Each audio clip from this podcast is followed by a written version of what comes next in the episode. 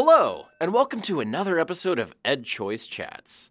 I'm Drew Catt, and I'm here today with Mike McShane to discuss his latest work, a report called Rethinking Regulation.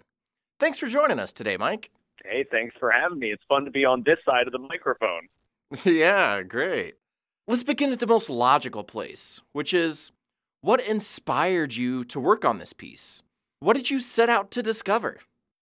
So, I have the opportunity to speak all around the country about school choice. So, um, to college students, to civic organizations, at academic conferences. And almost inevitably, after every one of those speeches where I extol the virtues of school choice, someone comes up to me and says, you know, I'm a traditional public school teacher or I'm a principal or I'm somehow involved in, in public schooling. And if we were freed from the same regulations the charter schools or private schools were, we could be every bit as good as they are. And I have had the chance to think about that and thought, you know, that seems like an eminently reasonable proposition. Um, I think that both our traditional public school sector and increasingly our school choice sectors are being micromanaged by regulators. And so regulators take numerous forms when it comes to this, right? So, you know, economists would tell you that the definition of regulation is just requirements that the government imposes on firms and individuals to achieve the government's purposes. So those regulations could come in the forms of laws that are passed by state legislatures or the federal government or local school boards. It could be actual policies that local school districts or states construct, or it could be regulations that are drafted by state education agencies or local education agencies. The sum total of all of these laws, regulations, policies, rules um, that are drafted by these organizations is an at times incoherent and stultifying raft of requirements that schools have to meet, many of which have little to do with actually meeting the needs of children. So that was kind of the spark for all of this. And, and as I dug into it more, you know, thinking more about the types of things that schools are required to do just led me kind of deeper and deeper down the rabbit hole. Yeah, I'm sure that's quite a deep rabbit hole to dive down. So, who are your recommendations aimed at in this report? And are lawmakers the only ones who can affect the changes you suggest? No, the recommendations are aimed uh, at lawmakers definitely because they are the people who you know write laws that codify a lot of these requirements but they're also directed towards the primary regulators of schools which are people in state education agencies and local education agencies. So those are the people that kind of operationalize laws once they get passed. They develop a lot of the reporting requirements a lot of the definitions they clarify a lot of the things that happen in law. So a lot is directed towards them there's also a bit that's directed towards the kind of quasi governmental agencies that exist in education. So groups like charter school authorizers or government bureaucracies that oversee private school choice programs. So it's directed towards them as well. Basically, anybody that tries to uh, that, that places requirements on schools, this this paper is geared towards you.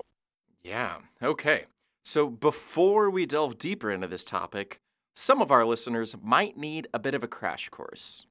Historically, how has government justified increasing or decreasing regulation in education? So, part of what I try to do in this paper is look towards other sectors that have deregulated or that have rethought regulation throughout the years. And I use two texts to kind of center the work that I did um, both of which are very old or reasonably old. Um, one is Alfred E. Kahn's The Economics of Regulation from the 1970s, and one is Stephen Breyer's Regulation and its Reforms from the 1980s. Now, luckily, both of these volumes talk about the historical justifications for regulations.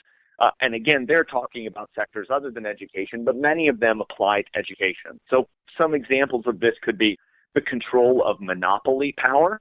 So, insofar as school districts act as geographic monopolies, rules are, are crafted by the federal government, by states, and by localities to shape their behavior and what they do. Um, we have regulations to compensate for spillover effects. So those are, um, if we think about it from a context outside of education, if a factory pollutes a river, um, you know, if they're, let's say they're making aluminum cans, when you sell that to the beer company, the beer company pays five cents for every can, but the true cost of creating that can is also borne by all the people downriver whose lives will be affected by the pollution that that the plant produces. In education, we see spillovers because children uh, go out into the world, and if they are ignorant, their ignorance affects all of us. But there are other reasons: inadequate information, unequal bargaining power, moral hazard, and frankly, rightly or wrongly, a lot of it has to do with paternalism. There's also regulations around things like scarcity and fears of cream skimming. So I outline in the paper eight different historical justifications. I throw a kind of ninth one in, which is this fear that existed before about excessive competition. It doesn't really exist in other fields, but people still really seem to care about it in education. But I walk through all nine of those and talk about both how they've been applied in other areas and how they've been applied in education. So, what is the regulatory process like now in education? So, I walk through two uh, two examples of how regulation um, is crafted. At the core of the regulatory process is something called standard setting. So, again, if we think outside of the world of uh, education, but we think about regulations of automobiles, standards are set by, by what bumpers are supposed to look like, how seat belts are supposed to work, how head restraints are supposed to function. And then rules are written forcing cars to comply with that. The same thing is true in education. Standards are set around what children are expected to know by particular grades, how schools are supposed to function, and then rules are drafted to make sure that schools comply uh, and meet those particular standards. Another way that the regulatory process happens um, is through what's called individualized screening. So the first set is setting these kind of broad sets of standards and then requiring that schools prove that they meet these standards. In other cases, regulators will act on a case by case basis to try and determine whether schools or in some cases teachers are meeting the standards that, that they need to. Consider this the kind of FDA approach, right? A new drug wants to come onto the marketplace. The FDA will look at it on a case by case basis of whether or not that should be allowed.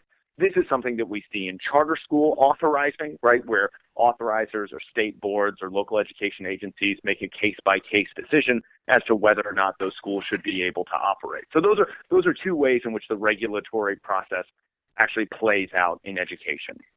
Yeah, so you suggest some steps to reform how we regulate education in this report. What's the first step? Where should we start?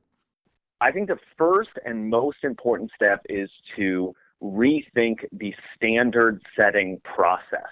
Um, I think that um, lots of folks have a kind of mistaken view of like how educational standards are set. I think they they think that it's kind of disinterested experts that get together and have some consensus around what a fourth grader is supposed to know or what a fifth grader is supposed to know.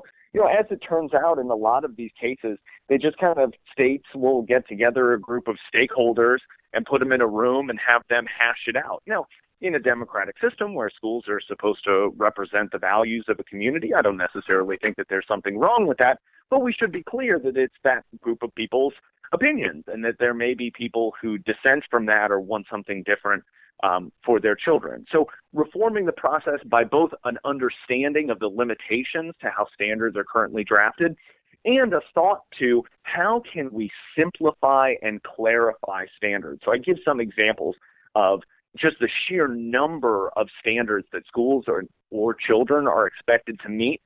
How can we whittle that down? How can we say, listen, we want to focus on harm reduction, so making sure that schools aren't harming children, as opposed to micromanagement of schools. Yeah, and we still want to leave our listeners plenty of reasons to read your report, so I won't ask you to reveal everything you've outlined in it. But how many steps are there? Can you give us a high level look at the rest of these solutions? Yeah, so I argue that step one is reforming the standard setting process. Um, and I give a few different ways in which um, states and local education agencies might be able to do that. The second step I walk through is trying to focus on the worst actors. Again, when you re, when you change your orientation from uh, micromanagement to harm reduction, you realize that it's not necessarily the regulator's position to try and deal with every single potentiality, but rather to focus on trying to stop the worst things from happening. Um, the third step that I offer is um, trying to use carrots before sticks. So regulation, uh, as Stephen Breyer argues, is a really blunt tool to try and accomplish what you want to accomplish. And as Kahn argues, essentially is a negative proposition where you tell people what they cannot do and then you check to make sure that they aren't doing it. Um, so as a result, if we actually want to promote better schools or promote particular types of behavior, it may be much more healthy to try and use incentives as opposed to regulations. And I try to sketch out what exactly that would look like. And then the last step um, is to try and encourage regulators to respect the hidden benefits of innovation. Unfortunately, oftentimes regulation is based around stuff that we can see, some things that we can quantify, things that we can measure. But a lot of values that we have in education around things like diversity, around things like innovation, have hidden benefits. So regulations that prevent innovation from happening or stifling diversity can have real costs, but costs that are hard to measure. So I offer some ideas about how people can think about respecting these hidden benefits of innovation. Well, what you've told us so far sounds like a no brainer. Why do you think reforms like this haven't happened yet? So I think a lot of this comes down to risk aversion. Um, no one wants to be the person who it says, oh, you got rid of regulation X, and then Y bad thing happened. This is all your fault. Um, the same thing might be true in the, the charter world. I spent some time talking about how people are much more worried about false positives than false negatives. So they're much more worried about saying that a school is bad when it's actually, uh, or saying that a bad school is good um, than saying that a good school is bad. They would much rather say, oh, we'll keep out a couple of potentially good schools if it means keeping out a whole bunch of bad schools. So I think that basically changing that view, perhaps becoming a little bit more comfortable with risk, understanding the costs of inaction, understanding these hidden benefits can change that orientation. But to answer your question, I just think a lot of this comes down to risk aversion. Well, that makes sense to me. Now, a lot of folks might disagree that reducing regulations in education will make it better. They'll also claim that the democratic process has brought us to the regulatory landscape we're in today. How would you respond to those critics? So, the big thing for me is that thinking about regulation is essentially thinking about weighing trade offs, right? So, there is no such thing as the right or wrong amount of regulation. There's just levels of costs and benefits that each individual state, that each individual municipality or schooling system has to weigh out between them.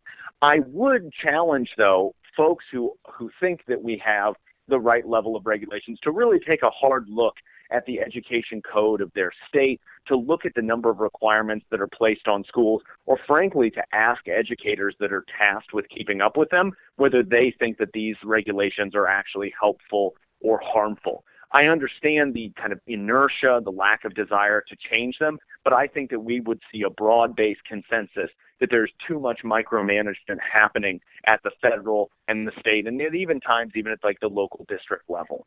Yeah, and I'm sure a lot of states have seen a drastic increase over time in the number of regulations, specifically to education. I remember from some of my previous uh, presentations that I gave a couple years ago, I had a clip of Milton Friedman kind of walking around a room showing the growth just in the federal register with all of the federal regulations growing over time. So I'm sure, as I said, that individual states have seen this on a much larger level with education. Yeah, I, I wrote a piece a couple years ago, you know, where I looked at just one legislative section in in Missouri where I live, and just the number of laws that were passed to try and uh, you know regulate schools to change what they do. And then if you think that on top of those laws will be all of the rules that are written by the state education agency or the local education agency, and then on top of all of those will be the policies that local school districts or even that the state might create in order to comply with those, and you start to see just how much stuff we're talking about here. Yeah. Well, this has been excellent. Is there anything we haven't covered that you think our listeners should know about rethinking regulation? Well, I think the big thing that I want this piece to convey to people is this idea of weighing trade offs. So, in my recommendation section, I offer a lot of different ideas of, of ways in which um, states or localities could try and cope with this. The idea of that section is not to be some kind of blueprint, you have to do this or you have to do that. It's more of a way of thinking about solving these problems and working through this. There is no one size fits all solution. I wanted to just give opportunities for people to think about it and to weigh the various trade offs. So I think it read in that spirit. Hopefully, it will be something that is helpful for regulators, legislators, advocates, and researchers to, to think about this problem. All right. Well, thank you so much for joining us, Mike. Hey, thanks for having me. And props also go out to our listeners for taking the time to learn a little bit more about this new study. To stay updated on the latest school choice research, legislative news, and more, please remember to subscribe to our EdChoice Chats podcast. Our team is always creating new school choice resources. If you want to be notified when these become available, you can sign up to receive our emails on the web at edchoice.org. If social media is more your thing, follow us on Twitter, Instagram, and Facebook at EdChoice. That's it for our shameless self promotion. Thanks again for listening, and until next time, take care you